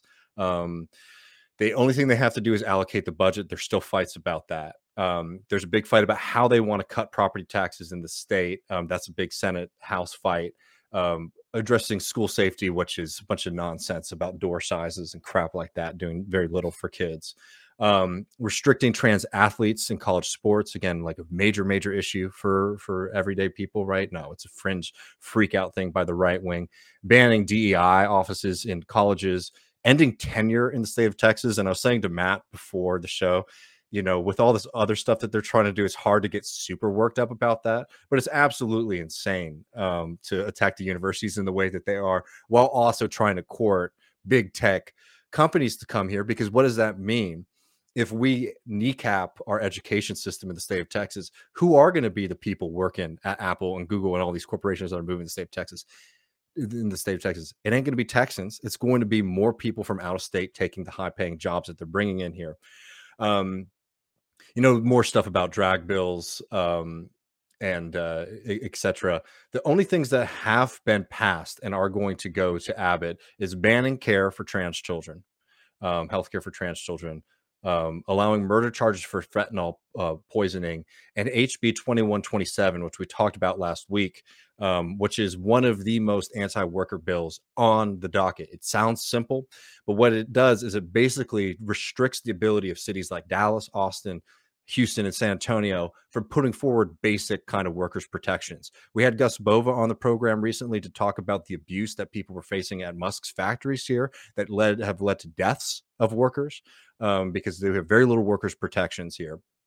Um, this preempts city governments and local governments for being able to put up any kind of protections for workers, um, mandating things like water breaks, um, you know, uh, and, and a whole host of other, you know, pro worker policies. So basically, kneecapping uh, democracy because it allows people who it, it denies people who live in these cities. Remember, the vast majority of Texans live in cities right apart despite like our kind of ethos and perception of being a very rural state most texans live in these major metropolitan areas.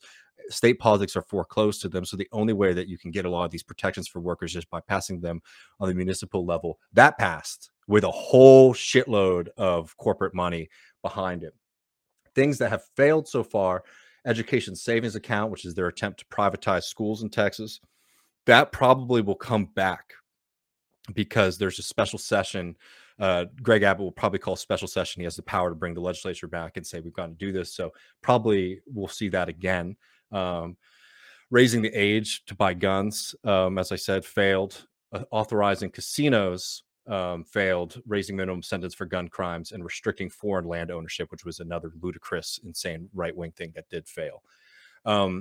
We talk about all this because you know things are rough in in the state of Texas, and you know there's a lot of stories about the things that are happening with the war on trans people, the war on migrants, um, the war on workers, and the lack of any kind of movement on basic basic gun uh, safety programs in the state.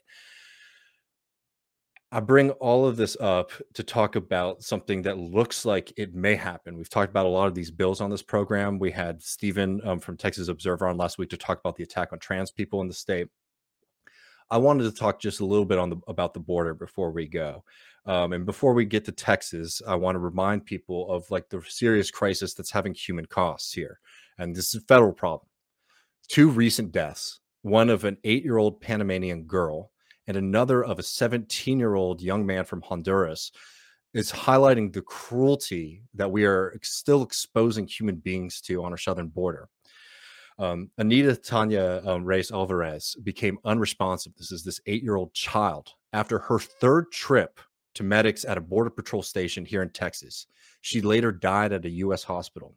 She died after being held by federal in, in federal custody by Custom and Border Patrol agents for nine days six days longer than what is official US policy for how long they're supposed to be able to hold migrants for. She was diagnosed with influenza on her sixth day in custody.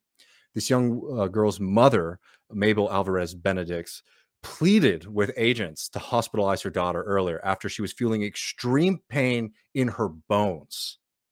In her bones. She was struggling to breathe and she became immobile. She was only transported to a hospital after she fell unconscious and began bleeding from her mouth. This mother told the Associated Press that Border Patrol agents said her condition was not serious enough to hospitalize her before that thousands of people are being held at the border and it's made worse yes by right-wing judges like the federal judge in georgia who blocked a faster release of migrants which has created these bottlenecks and has made a crisis even worse but here's the thing is this crisis is not new. We've talked on the show about migration, Trump, and how Biden has dropped some of Trump's policies and made others more permanent. Most notably, keeping the requirements that refugees apply for asylum at a third country if they cross it before being eligible um, for asylum in, in the United States, which is a human right. This is not like a question for you know um, political interpretation. This is a clear as day human right. Um, this is from the CBP. People who cross illegally will be deported, barred from re entering the United States for at least five years, and presumed ineligible for asylum. So they're creating this bottleneck where tens of thousands of people are at the border. And if somebody gets cross, uh, gets caught trying to cross the border illegally, they will be barred from entry to the United States of America for five years. That's a new policy. That's a Biden policy that they're putting up, denying people their right to asylum. They did create an app though, Matt. One that struggles to capture people's faces unless they if they have darker skin complexion than mine. I mean, it is I'll a, update it later. It is a crisis that has been made worse over decades. I bring up the federal level here because there has been a lack of appetite for generations now to do something serious on the border. It's created this humanitarian crisis. Trump made it worse. Biden's making it bad. Um, but these things did not even start there. This has been a complete failure for decades now to do very, very basic things um, at the border, and there needs to be much more of a federal push. Like all the all the frustration that people were feeling for the deaths and the suffering that people were experiencing under Trump, it has been way too quiet under Biden. And this is not to say that it's all Biden. We're going to get to Abbott in just a second. Um, but this is something that is a humanitarian crisis. There are people right now suffering under the system, um, and it is way too quiet. It is way too complacent as you're seeing literal children dying in squalor because we have this insane border system in this country. I want to go to Abbott because there's another um, set of bills here that could potentially pass that are extremely dangerous, extremely nasty, and we need to take seriously. Um, HB 20 and HB 7, which have now been combined um, into, I believe, HB 7. It looked for a second like HB 20 was going to fail, but through, you know, parliamentarian maneuver, they saved it at the last minute. What does it do? It will create a border force from the state government of Texas. Again, Abbott has been trying to do parallel federal operations to Joe Biden's operations. A very clear, in my opinion, affront to the entire concept of federalism. And you need much more. You know, Joe Biden will say things like, you know, casual throwaway comments like, oh, Abbott hasn't done very much for people. Fucking get some spine and say we're not going to let a state government basically run parallel operations to the federal government. This one is extreme. We've talked about Operation Lone Star, which was a mobilization of the Texas National Guard, where not only were migrants um, experiencing incredible abuse and death, but literally even Texas National Guard members were experiencing death because they were being put out in very dangerous situations without the equipment support that they need. Right, and they shouldn't be there in the first place. It's cost the state billions of dollars. It was um, justified by using COVID nineteen um, at, at first, much like Trump's Title forty two. Um, this bill is going to create a border force and deputize non law enforcement actors um, they're supposedly supposed to be nonviolent. You might not be familiar with the history of, of Texas, but Texas border operations, where you start deputizing everyday people to start terrorizing migrants, has a horrific history in the state um, this bill is a very, very clear attack on people's basic human rights. It will do nothing to alleviate the crisis at the border and do everything to terrorize people. While Abbott can take pictures of himself instead of in front of armored cars and people holding machine guns, putting up barbed wire on our border, um, and, and and attacking human beings.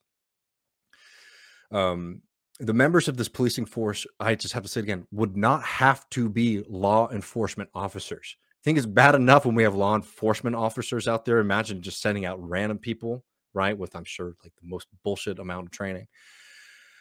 I wanted to read before we end something that Bob Libal, um, who we've interviewed on this show when he ran for uh, Travis County Commissioner here, um, is now working with Human Rights uh, Watch, and he gave testimony on this bill. And I want to read some of the things that he said because I think it highlights this crisis very, very clearly and something you should all be paying attention to. This is from Bob. Um, Operation Lone Star has violated has violated the right to be free from racial discrimination and the right to seek asylum under U.S. and international law by employing a separate and unequal state criminal justice system to target migrants, including asylum seekers, and the United States citizens near the Texas border for arrest, criminal prosecution, and imprisonment. In two separate complaints, several Texas based civil rights organizations analyzed 484 arrests under Operation Lone Star and concluded the arrest involved severe racial disparities and clear indications of profiling based on race and national origin. The operation raises sufficient concerns about possible violations of the United States non discrimination laws that, according to media sources, it is currently under investigation by the United States Department of Justice. Law enforcement personnel working with Operation Lone Star have aggressively used selective enforcement of the misdemeanor offense of criminal trespass to justify the arrest and detention of thousands of alleged migrants in a newly created segregated criminal justice system with separate dockets, public defender assignments, jails, and booking facilities. Simply put, people not perceived as migrants do not face the same criminal penalties for the same actions. HB 7 would codify much of the system by establishing special border protection courts, and HB 20 would exacerbate this problem by creating a new third degree felony charges of criminal trespass. Human Rights Watch urges you to oppose HB 20 and HB 7, which together amount to a dangerous and extreme effort to expand expand Texas's troubled and abusive border policing program and allow state-sponsored vigilantes to participate in these programs. These bills propose a system of criminal enforcement, state-sponsored vigilantes that is sure to result in new and widespread incidents of human rights abuses in the state of Texas. And again, that's from Bob Libal. Um, this is not going to go away unless there's serious action from Congress and serious action and care from the Biden administration. And the Biden administration has been too happy uh, to continue a lot of the abusive practices of Trump. Has been too happy to watch the authority of the federal government be usurped by Governor Greg Abbott, um, and is playing political games with people's lives. It's not just Biden; it's the Republicans too but the fact is, is that while Republicans and Democrats are playing politics with each other, children are dying at the border. It's an inhumane system. It is an inhumane system that people need to be taking seriously, just because, um, and and not ignore it just because um, the president of the United States right now is a Democrat, not a Republican. You, are a quiet man.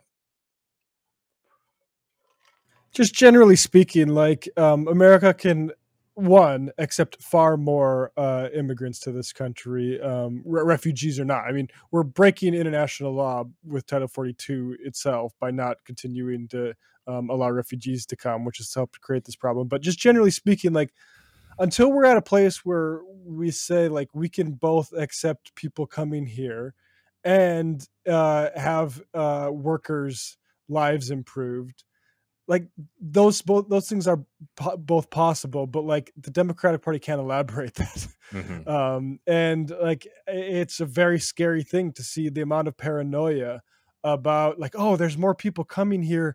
Like i hear this because i live in a, a small state north dakota. More people come in here than live in the entire state. It's like that's happened our entire lives. Mm-hmm. like right? Like like we have a small state. But guess what? There's a lot of room and guess what? North Dakota hasn't filled up yet. And so like like and and this idea that and, and I'll just bring this in. Um fucking JD Vance. Uh do I have this uh accessible here? I don't know I do, but JD Vance put up this thing the other day showing like you.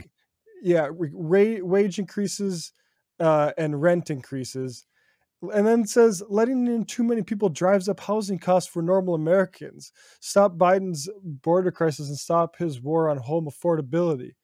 And it's like, first of all, people's income growth should be going up higher than it has been. Um, and 2nd of like, all, like, wait, just be sorry, Matt, not yeah. to keep going, but like, let's just be very clear. If you're watching this or listening to it later and you can't follow right. um, the the the chart, if you were to just skim it, you would see you might think that this yellow line at the bottom is migration. Yeah. It's not. It's income growth. It's right. showing that we have a housing crisis. People's incomes are not matching the the prices that they're having to pay for rent. Completely separate issue from immigration and and, the, and like the net migration is down. Like I mean, Justin Wolf was pointing out thing like when uh, oh, year of year, it's not, like this idea.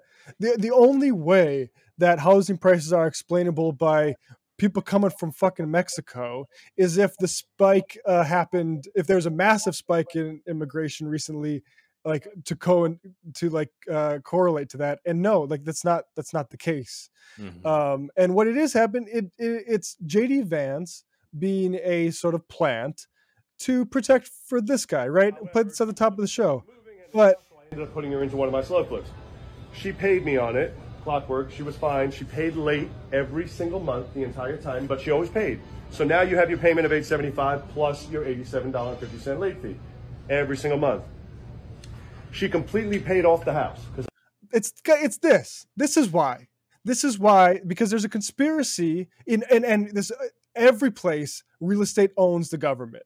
Okay. And what do they want? Do they want, say, the government to come in and make a whole bunch of more capacity available? Well, what happens if the government makes a whole bunch of really nice uh, apartments, apartments Mhm. that we would all want to live in, and let's say there's a lottery for it, they make hundred units. What happens to the cost that those landlords can demand for their units, which are going to be substandard to that? They can they they are a conspiracy against producing housing. Yep. And the idea that you would point towards uh disempowered minority, I'm sorry, man, but like that is uh, that's fascism to me. it's it is 100% um, a tool for the right because as as long as there is no real political appetite for dealing with this crisis and doing things like funding um, operations to make sure that we have a humanitarian border um, you know maybe having systems where you can help people who come to this country um, get to where they want to go right um, have things like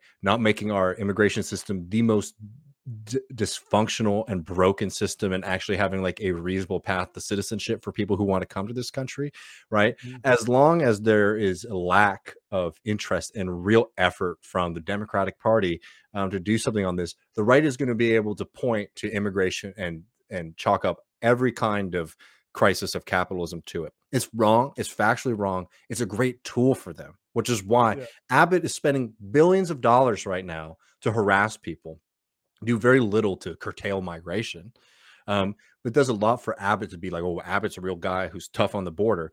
Meanwhile, we're spending billions of dollars to do what? To boost Greg Abbott's campaign and not to mention enrich a bunch of other capitalists because that money goes somewhere that goes to uniforms, that goes to food, that goes to cars, that goes to all the kind of th- things that they're using. And it has been a Mhm. bonanza with very little oversight. In fact, a lot of the people who've been making a lot of money from these billions of dollars that the state of Texas has spent, instead of doing things like taking care of our kids in schools, um, you know, helping to do something about the housing crisis in this state, instead of doing anything like that, it's been literally going into the pockets of people who donate a lot of money to Greg Abbott, right?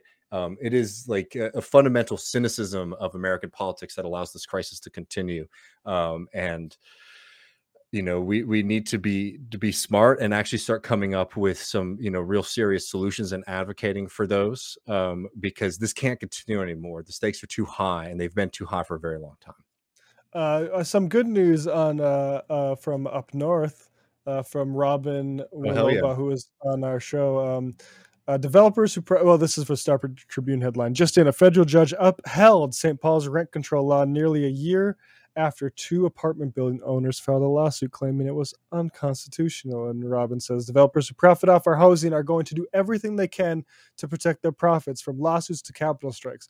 We've seen it all since the people of St. Paul passed the strongest rent control in the country. And I mean, that's it. That's the conspiracy. That's where this housing is. That's why you're paying too much for rent for too shitty of an apartment. It's those motherfuckers. Mhm. And that's the answer too. You can't wait from up from the folks up high to deliver.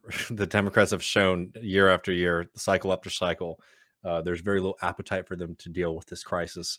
Um, and the only thing that's going to, you know, be a solution to that is building the kind of people power that we've seen um, start to take root in places like Minneapolis. Um, and hopefully more will come. Folks, we're going to go over the post game, patreon.com slash left reckoning. We'll be taking your calls and questions, watching a couple clips, hanging out. We're having a beer. Uh, join us; it'll be a lot of fun. Uh, we always love we'll getting. Uh, we'll be getting. Uh, we're, gonna, we're, gonna, we're gonna go feeling style in the post. Um, folks, come and join us over there, patreon.com slash left reckoning, um, and help support the show and help us grow. It was really great having Donald on. And yeah, we'll be there about 10 minutes or so. So see you there. Peace.